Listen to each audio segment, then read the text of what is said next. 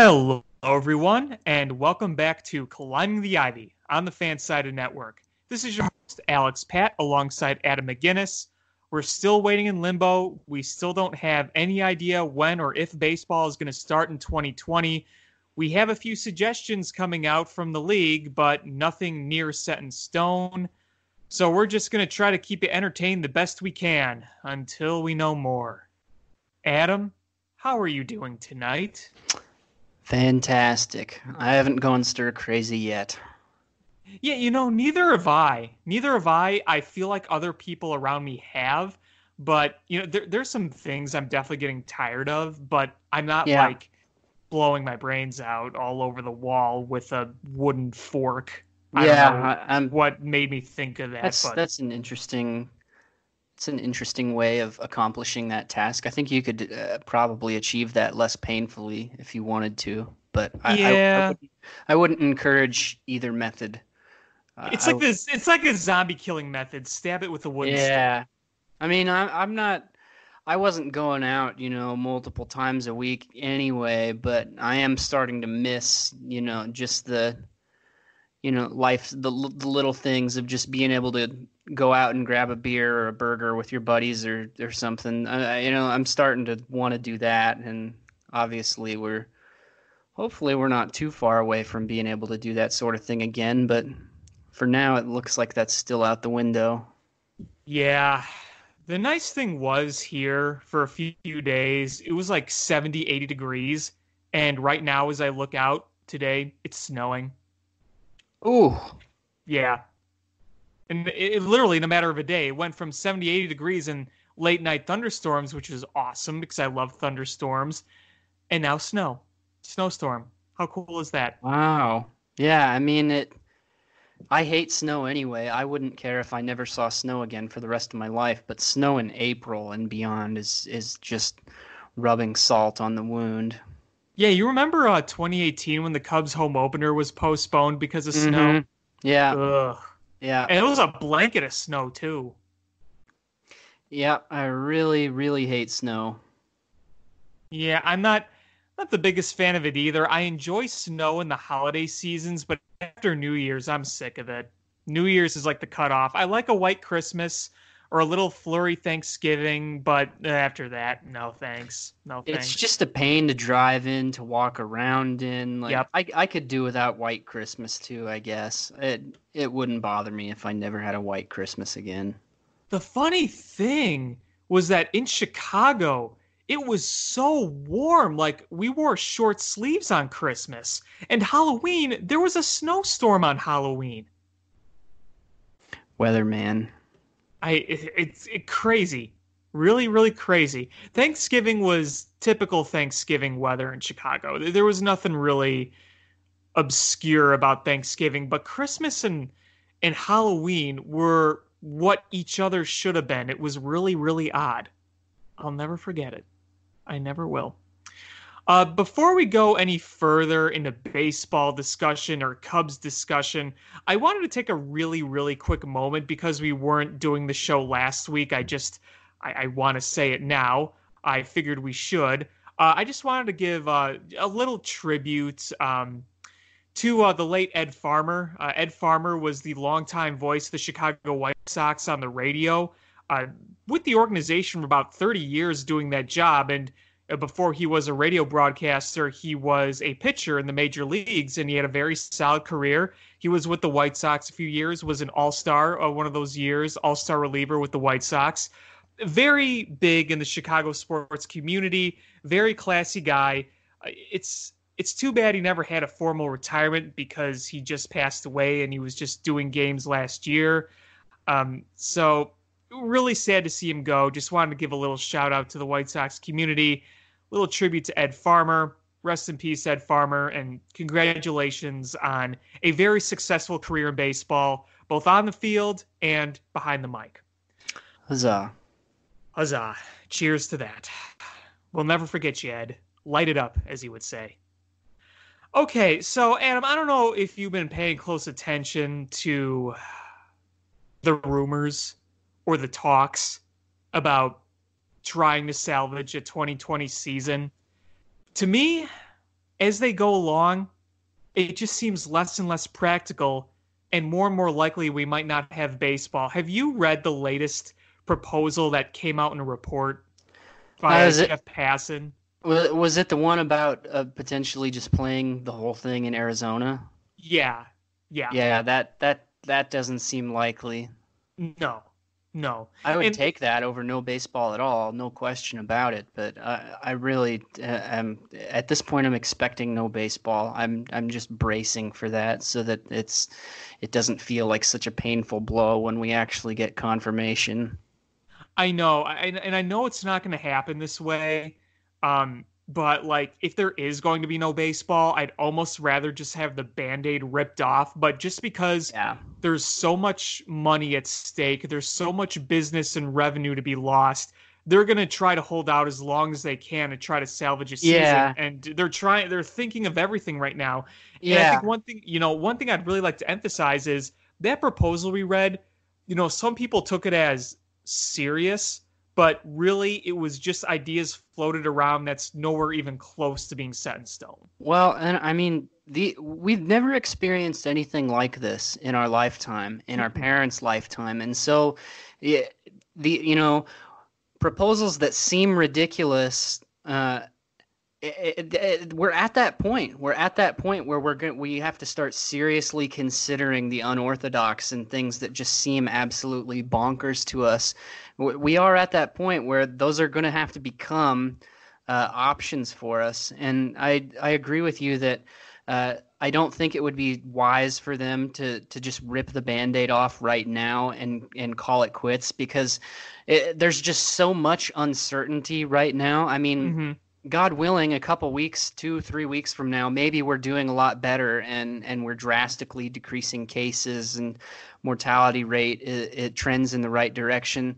Yeah, you know, I would hate for us to to really make a strong comeback and then have MLB say, "Gee, I wish we we hadn't just outright canceled the season a couple weeks ago."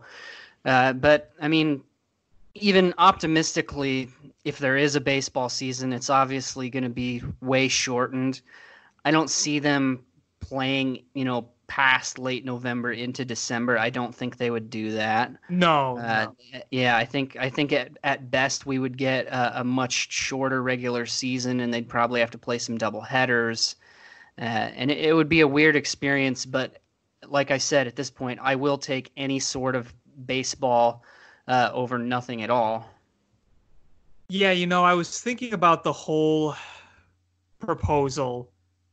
I think the biggest red flags are this. It's going to be hard to ask players to just live by themselves away from their families and quarantine for several months in hotels. I mean, being away yeah. from the family, that's that's a big big yeah. thing. That's I think one, that, you know. I think that would be really hard for them, but I think if there is any sort of proposal to have a season at all, I think that they the players will take it. Uh, it's not going to be an ideal situation. It's going to suck for them to be away from their families, but at the end of the day, uh, the only way they're going to get uh, the real paycheck is if they play ball. And so if they have to, if they have to make some compromises for this season, then I think they'll do it. I mean, they'll definitely, as time goes on, they'll definitely consider the more unorthodox more and more. I don't think there's any doubt yeah. about that. The other thing too is, you know, I'm sure this could be somewhat managed, but you know, it, it's it's just a, it makes it a little difficult because if we're talking about playing in Arizona, we're not talking about every team gets to play at climate controlled Chase Field. Yeah. We're talking playing outdoors, and if you don't know how hot it gets, let me tell you how hot it gets in Arizona in midsummer like dangerously hot. So, you know, things like this are what makes proposals that may seem unorthodox but somewhat doable much, much harder. I, I think, too, that you hear these proposals and you say to yourself, okay, this is just kind of brainstorming at this point. It's not really, even if they do come up with a plan that's sort of on this basis, the terms you read right now are not exactly what they're going to be because they wanted to start, at least according to this proposal, the thought was, oh, get this started all up in May. I can tell you right now, that's not happening. Probably not. I, I mean that that would be great. The sooner the better. But yeah, I, I I'm really not seeing that. No, I, especially with the uncertainty now, because it sounds like we're hitting the peak right now, at least according to the experts, and it's gonna kind of be a wait and see type of basis over the next few weeks to see how big of a curve it is. Have we truly hit the curve? So even if you do hit the worst of it within these next few weeks, you're in May already by that time. And then you have to get the play you would have to get the players together and they're not just going to start the season. They got to get back into shape. They got to have some sort of getting back into rhythm type spring training deal. Obviously not as long as traditional spring training, but they're going to need something. Yeah. It's it's just it's not as simple as you know as just all right, start playing right now. Just start the yeah, season. yeah. That everybody would be blowing their arms out. Oh, could you imagine? Yeah, it would not. It would not be good. It would. Could you imagine a pitcher like Yu Darvish, in that Yeah. situation? Ooh. Yeah, yeah. He's he's precisely the kind of guy who who needs uh, the spring training practice kind of time. You, uh, uh, all these pitchers, they they can't just jump back into it. It's just not a possibility. No, and I mean not just Yu Darvish, too, but think about guys like Jon Lester, who's older. Yeah, Think about guys on other teams like Max Scherzer, file, fireballers like them, Clayton Kershaw. Tough. Yeah, yeah, it's uh, so like it, just like you said, you know, even if they get the go ahead to start playing, uh, they're going to have to use a, a pretty significant amount of time off the bat to get back into shape and practice. It's not going to be okay. You're cleared to do sports now, and you can have games. It's gonna it's gonna be a lot of practice first. Uh, you know, maybe in other sports, maybe not the case. I, you know, I could see basketball being that way. The basketball, they could probably jump back in pretty fast because I, I imagine, you know, a lot of these guys, they they have ways of staying in shape at home. Baseball players do too, but it's it's apples and oranges there, and and guys have to have extended time to get their arms ready. So yeah, even even optimistically, they get the go ahead to start playing in May or June. It, it's going to be a ton of practice time first and that's that's a big part of the reason why if they do have a baseball season at all it's going to be short Right, exactly. Now, here's another interesting question that I think is very valid. Let's say you do have a baseball season. I, I would be very, very interested to see if they would implement expanded rosters. Because even if you come back and you do have somewhat of a spring training, it's I still think just the way things were so thrown off, it's going to be harder and harder for starting pitchers. So, would we see a season where you could see an expanded roster? You have more arms on your roster, more players in general, and not see pitchers going nearly as deep as Yeah. they would in a normal season. I think that's a very Yeah, valid question I- to ask. i think i think they would almost have to do that i think Yeah. it would be you, you know and it's not even just uh, a matter of, of of would you be willing to do that i almost i almost think that that's the responsible thing to do uh, if you're the commissioner if there is a baseball season at all i think it would almost be irresponsible not to expand rosters significantly Oh, I agree. You know, I I know that's that that's that's not you know what we're used to in baseball, but these are just extraordinarily unique circumstances, and I think Mhm. that you, you would have to open the door to to having teams have a, a lot more pitchers. I, I just think that that would be a necessity, honestly. I do too. And that kind of brings me to another question. Let's say they start the season whenever, July, late Mhm. June, whatever. And this is just if. Would you really look for the Cubs to be contending? I mean, obviously we want to, but I feel like if we have a shortened season, I feel like no matter what happens, it would be kind of an important time to evaluate what you have in the future. Yeah, And if we're talking about expanded rosters, more arms, that means giving more of your young arms a chance. And it's a time to really kind of see what you have. I, I wouldn't have as big of expectations for the Cubs if they were in a shortened season. I would kind of just watch it and say, all right, what do we have for the future? I know that Yeah. sounds weird, but So uh, a shortened season. this is weird for the Cubs because they they are such a streaky team. You know, anybody who's watched them over the past few seasons knows that they they have extended periods where they're very boom or bust. Yes. And so if you have a really short season, it almost feels like a coin flip with the Cubs. Yeah. And it wouldn't Yeah. shock me either way. You know, it, months from now, uh, shortened season's over with. It would not surprise me at all if you told me that they were absolutely horrible and they finished last in their division. Or it wouldn't surprise me at all if, if you told me that they won their division by a wide margin. Neither scenario would shock me at all. They're that streaky. Uh, so if they have a really shortened season, then yeah, it, it's just going to depend which which streak they go on. Yeah, I mean they could they could be like the post lockout Blackhawks in 2013, really short season and, and Mhm. set all sorts of records for win streaks and run away with a championship or yeah, they could be completely awful and they could be Yeah. streaky on the other end. It's I mean it is interesting to think about. The other thing you could think about too is if it's a short season and baseball is a natural game of ups and downs, it just kind of depends on how good you are. No matter how Yeah. good or bad you are, you're going to have ups and downs, except maybe Right. for like the Baltimore Orioles a few years ago or the 03 Tigers. But you could you could see teams that are supposed to be bad Yes, like it- it- actually not be as bad, even though Right. they're bad. Yeah, so it, and it's it's going to put a lot of pressure on a lot of teams because it's you know if you start really cold and you have you have a, a cold streak, you know there there might not be any coming back from that, and that's gonna that's gonna put a lot of pressure on these teams, especially teams like the Cubs who who just are are in and out of the zone all the time and not very consistent. Think about the teams that have the contending pressure on them. The Yankees, the Cubs, the Dodgers, the Astros, teams like that. You know, when the season starts and it's shorter, they they are the better teams in the league. They Mhm. have the more talent. They have more pressure on them.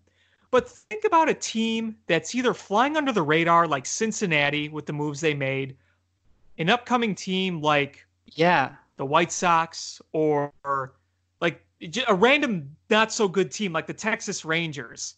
And they're Mhm. just probably thinking, "Hey, let's just go out and play."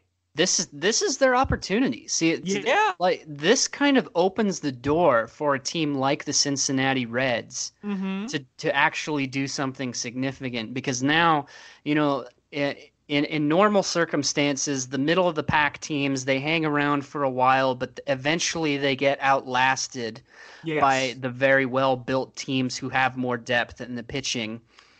This opens the door for a team like the Reds, who you know mm-hmm, norm mm-hmm. un- normally you know they would they maybe sort of fade out of the picture because they just don't have the pitching. This is their chance. You know, all these middle of the pack kind of teams, this is their chance.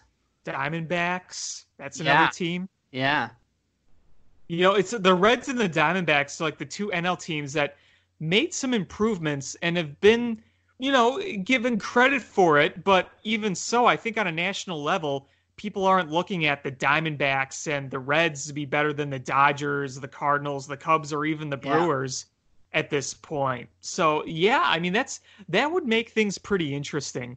It's it's also kind of funny to think. I, I don't see in any scenario, even if it's a short season of the Marlins being good. But think about a team with no pressure and a shortened season, and you know they added a few veteran pieces. They can just be that really pesky, annoying team that just messes with other Yeah, people. Where yeah. they're they're not good, but they're they're competing better than you thought they would. Yeah, and in a short season, it opens up a lot more opportunity, like you said. Yeah, I think you know the, the the psychology of it. I think plays a big role for a lot of these teams, and just you know being unburdened by by the you know knowing your fate uh, could make all the difference in the world for some of these teams. And, and you know I I don't see the Marlins making a big splash, but you know any of No. those kind of teams that we would normally think of as bottom feeders. When, when the pressure's off because you know y- you weren't going to have a good season anyway, uh, but now you, you you just let everything fly. it could be weird. I could see this potentially creating more parity in the league.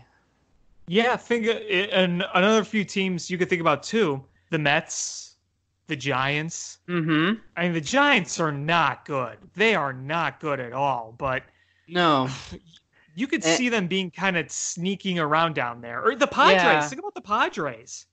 Uh, this you know this this could be a, a, big opportunity for some young guys in the minor leagues too because you know if they have to extend or expand rosters uh, significantly then you know this is this is a young guy's chance to prove he belongs you know maybe fast track some people to the major leagues uh, and maybe teams you know find out what they've really got on their hands ahead of schedule absolutely absolutely so until then, like we've said on many previous shows, we'll wait and see. We're still waiting and seeing. Yep. All right. Quick switch gears here. Um, I wanted to just bring this question up to you just for funsies. Okay. All right.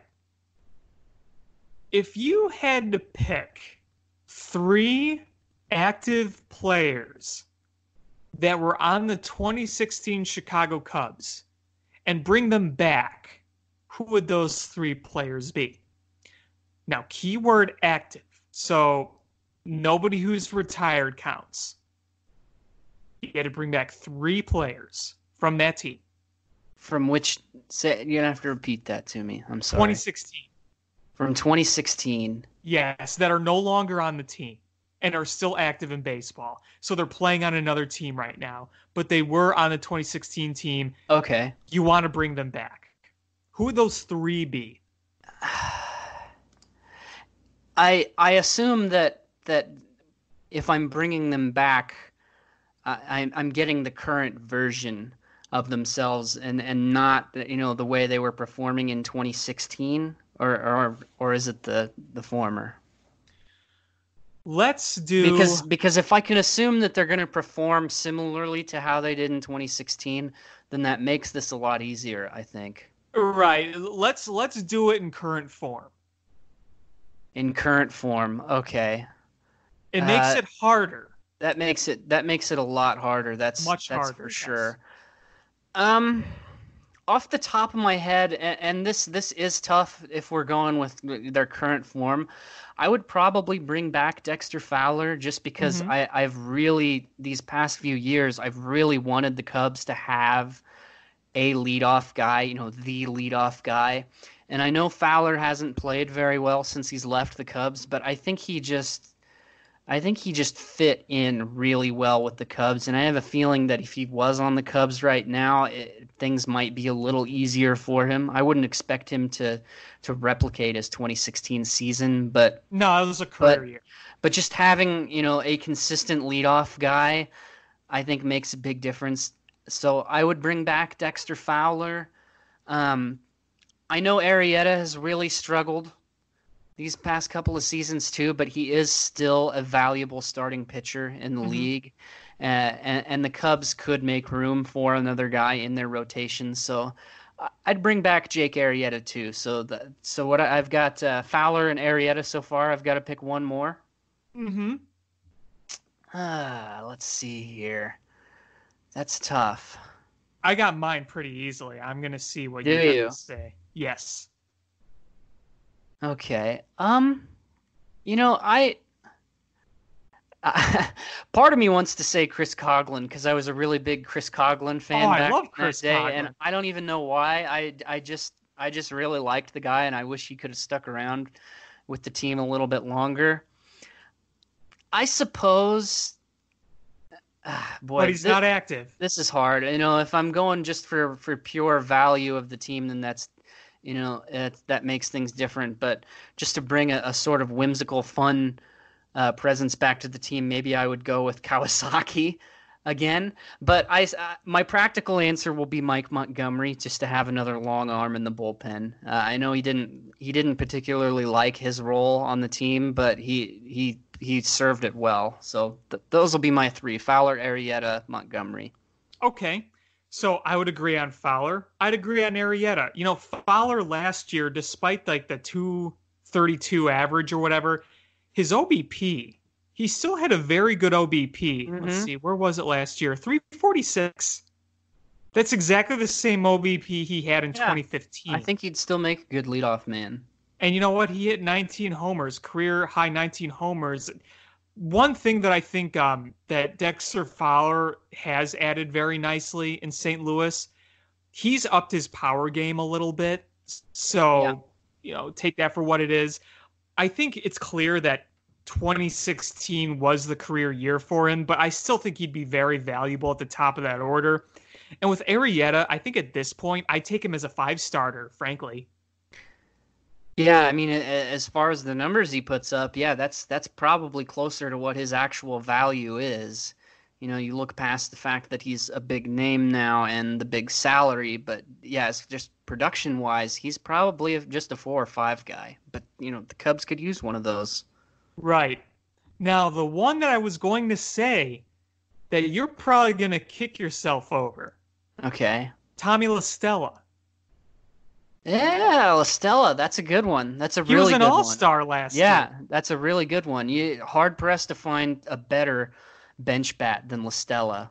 And they did not have bench bats last year. No, and you know I don't have the numbers in front of me, but I would I would have to guess that over that that two or three year span, he had to have been a top five pinch hitter. He had to have been. Yeah, yeah, he you was. just don't see you don't see regular pinch hitters hitting 280, 290. That's almost unheard of to maintain that kind of average when you're just coming off the bench most of the time. It's that's really good. 2017, he had a 389 OBP. 389. That's yeah, that's insane. And it's it actually is kind of surprising to me that it took this long for him to find a starting role somewhere. I assume he's going to be a starter on the Angels. Yeah, I just think it was the fact that he was on the Cubs. It was Mm. already taken up by other bigger names. Yeah, yeah. I mean, he he filled that role perfectly. He, not much of any sort of power there.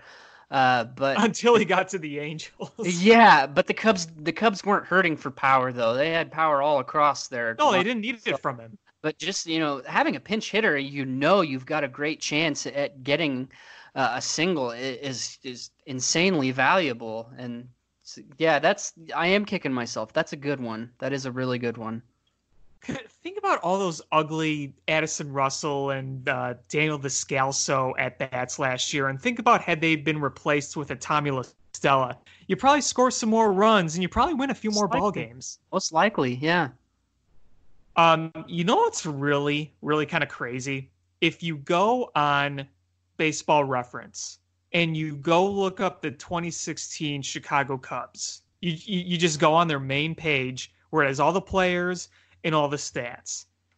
You look at the list of players who played for that team, and you realize how a majority of those players are gone.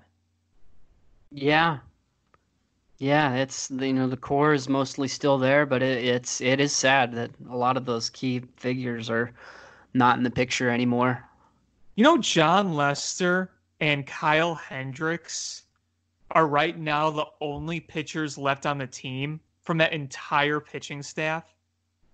That is a little bit mind blowing. I, I believe it, but just but just hearing that is it is a little weird to think that it's it's that much different than just a few years ago.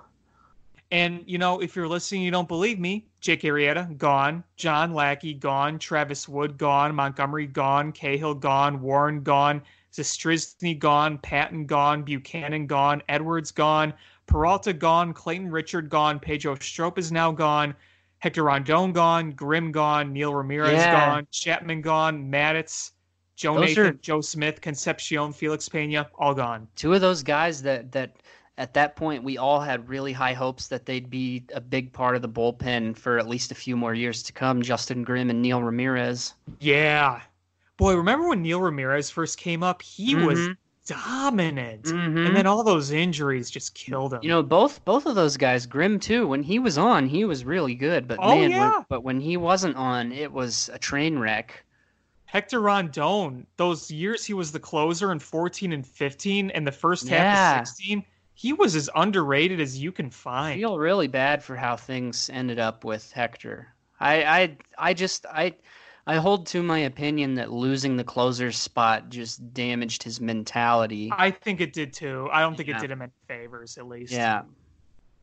I mean, you know, it's it is hard for guys who are just fastball slider to keep it up for a number of years, but yeah, I definitely think there was something there to that. Yeah, you're gonna have a shorter shelf life as a pitcher when you rely mostly on your velocity. It's you know you're you can only do so much before you start to lose a tick or two. It it happens to everyone unless you're juicing. Yeah, right. Now you look at the batters too. Everyone who played a position in 2016. A- again, it's not a lot left.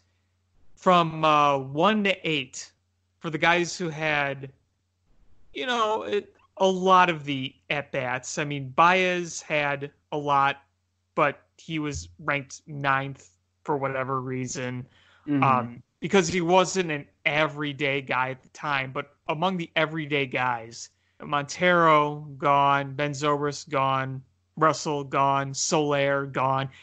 It, I don't know if it's just you, but I keep forgetting Soler was part of that team.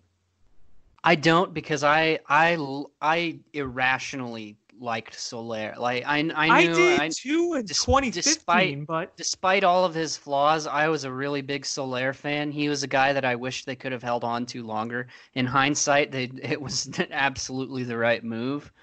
Uh, you know, I know I know he hit uh, a ton of home runs last he year. had some it's, moon it's, shots. It yeah. still it still was the right call. I think that's just a really likable roster from beginning to end that year. And Mhm. Man, Joe Nathan was a really underrated story too. I, uh, did did he did he get a ring? I think so.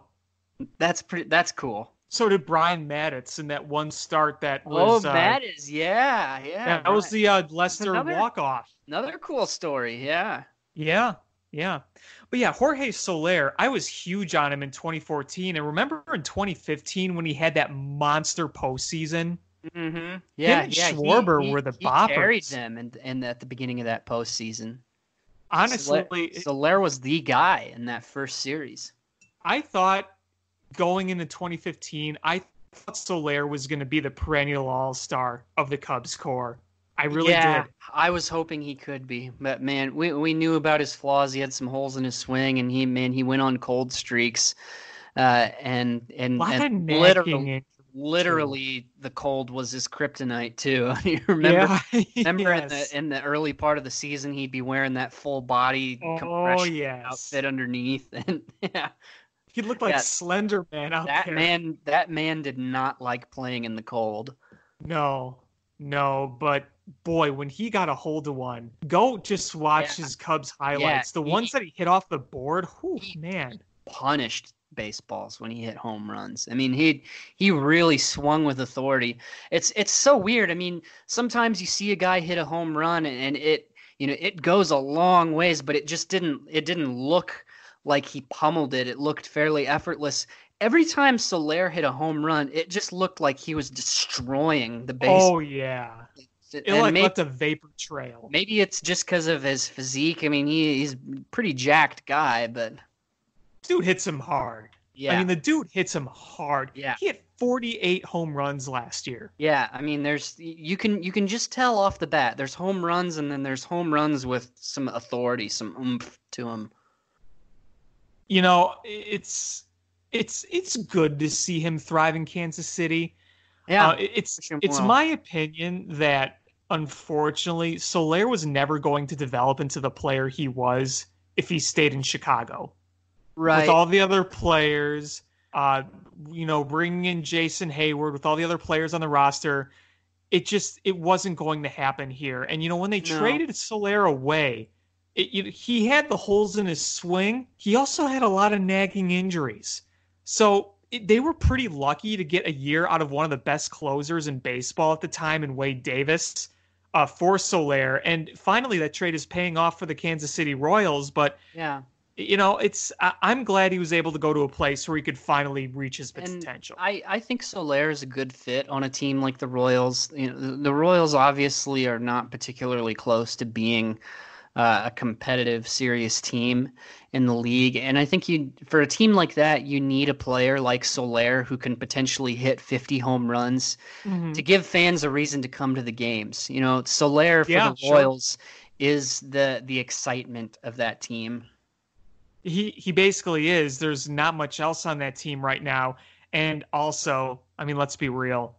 He is much more suited to be a DH. Oh yeah, he's going he, to be a long-term DH. He he absolutely belongs in the American League without a doubt. Exactly. Another few interesting names on this uh, this list of 2016 Cubs. Do you remember when Jeimer Candelario was one of our notable prospects? Mm-hmm. Oh yeah, yeah. He's not exactly lived up to the hype, but yeah, man, he he had tons of promise back then. And he was he was in his early 20s and yeah, that Jeimer Jeimer would be an interesting one to see uh, how he would have fit into this team had they kept him. It was I don't think it was ever realistic for them to hold on to him past No. Past he was trade bait since day 1. Yeah, yeah.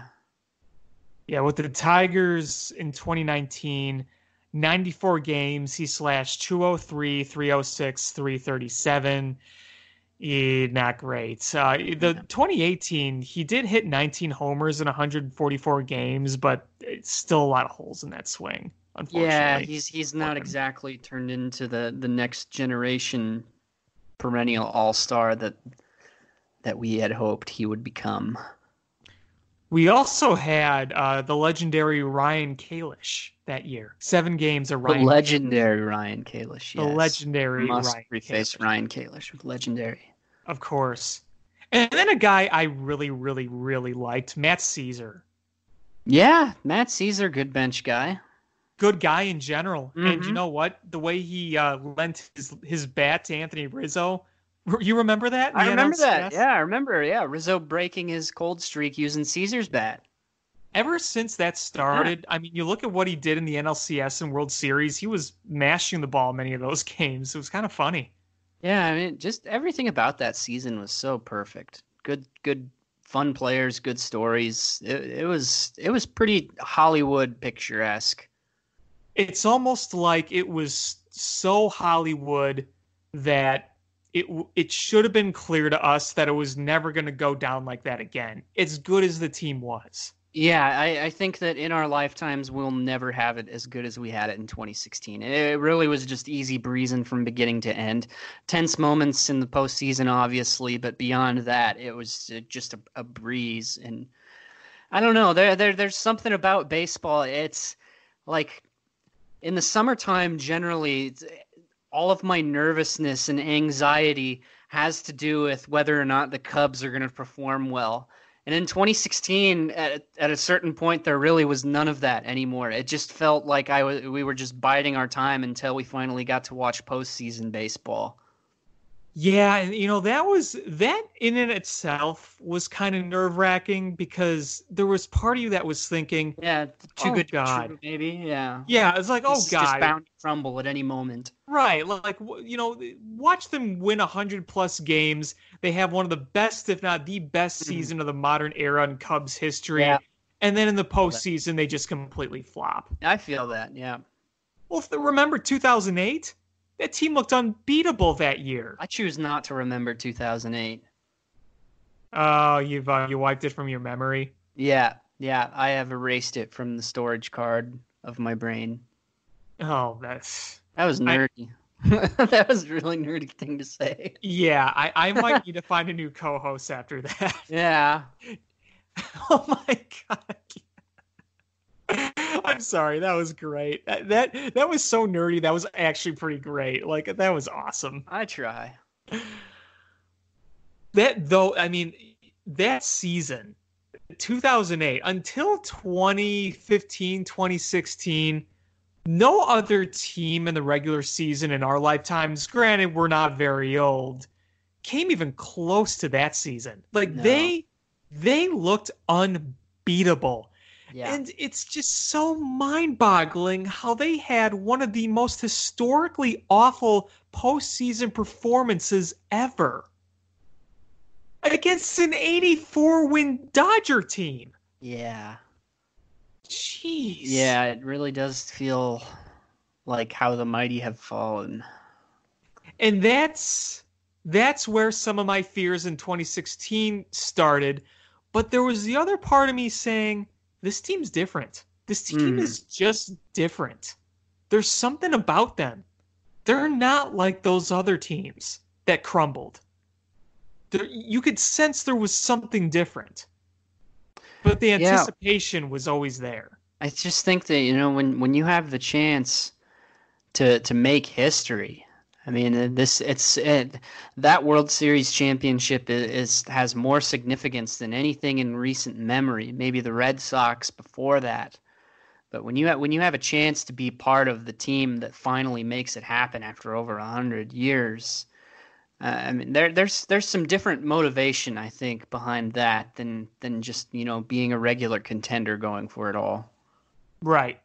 Oh yeah, absolutely. I mean, you're trying to build basically the ultimate story. The team I, that finally wins the World Series. I mean, a lot of the a lot of the free agents that signed with them around that time, it, it, they said that almost verbatim that they they chose the Cubs because they wanted to be a part of the team that finally made it happen.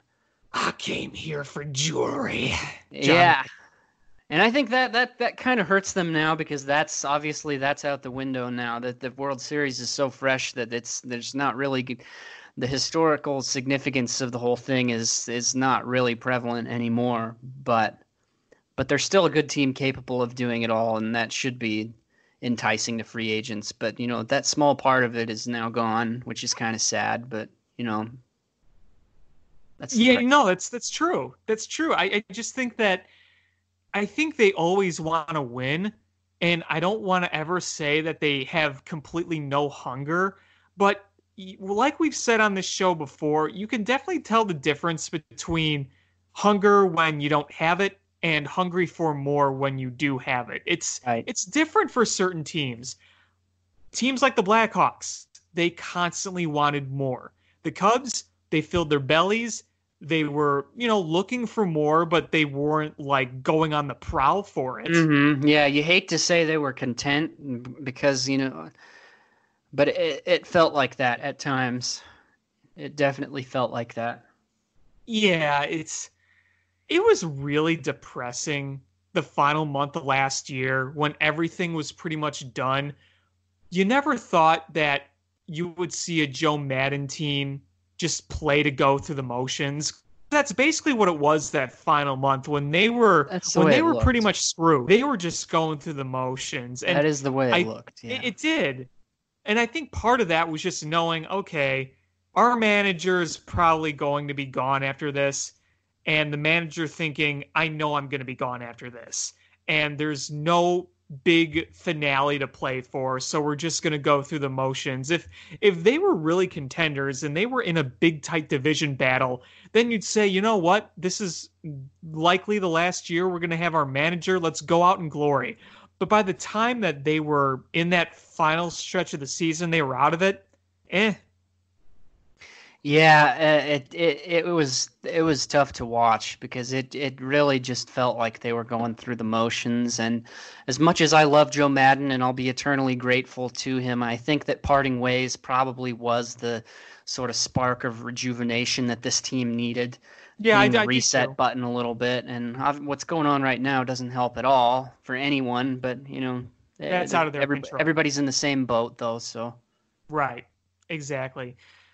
Now, if they don't have baseball and they say that a year of control is going to happen, I mean that means we could see no more Jon Lester. It means the last Lester yeah. start he made would have yeah. been the last without us knowing. Yeah, I haven't really kept up on that front. Uh, uh, you know, if the if the MLBPA and the commissioner's office, if they're if they're doing any sort of negotiating on how a year of control shakes up in this strange time, uh, I, I I don't know, and honestly, I'm not sure whose side I would take. It's it's a tough thing. It really is a tough tough position but it's got it's got to all be figured out, you know, eventually. Because yeah, yeah, before you know it, you're either going to be starting the season or you're going to have to think about starting next year. Yeah, it's it's a tough situation because the there is there is no half a year control anything like that. You No. you either you either served your time or you didn't, and that's there's no gray area there. So it's you know whichever way it shakes out, I think I think there's going to be a lot of people unhappy. But you know what can you do?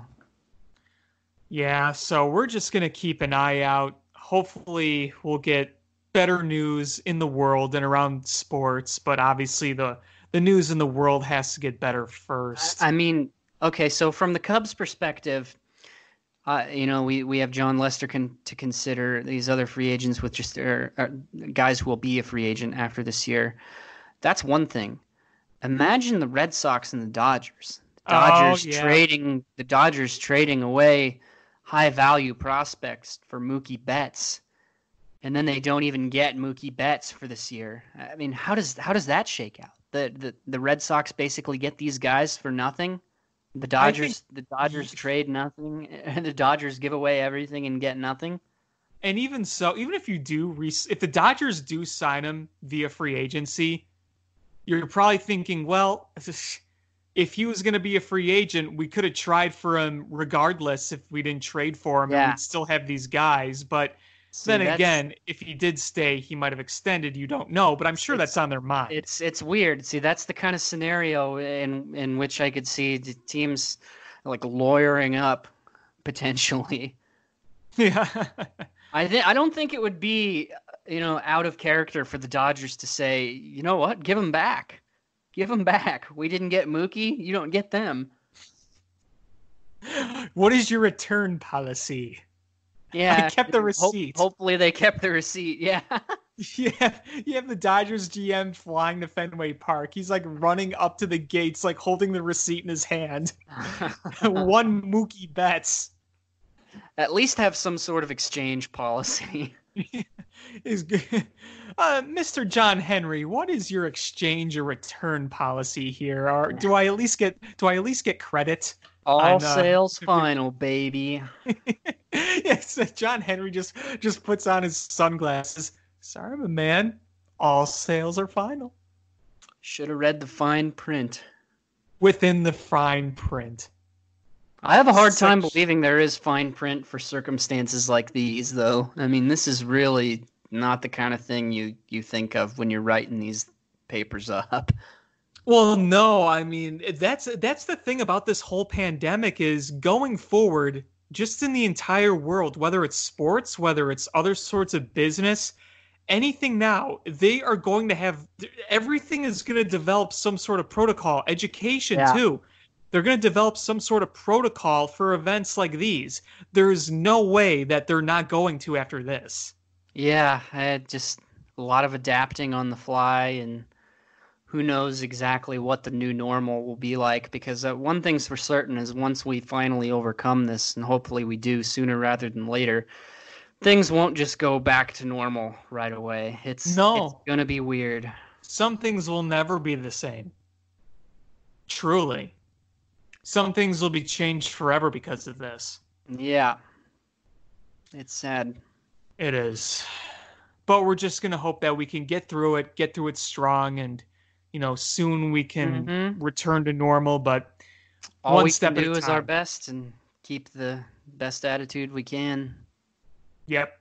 And, uh, you know, help those who need help and be there for people who need help and, you know, be smart and take care of ourselves. And, you Yeah. know, it's, it's a whole new lifestyle. But the, the only thing we could do is make the best of it and do what's best for us and the people around us Mm-hmm. at the end of the day. Well said. All right, so I think that's going to wrap things up here on Climbing the Ivy. I want to thank everybody for listening. A reminder you could check out Cubby's Crib at cubby'scrib.com. You could also check out their Facebook and Twitter pages. Also, check out this podcast on iTunes.com. Until next time, he's Adam. I'm Alex. Have a great night.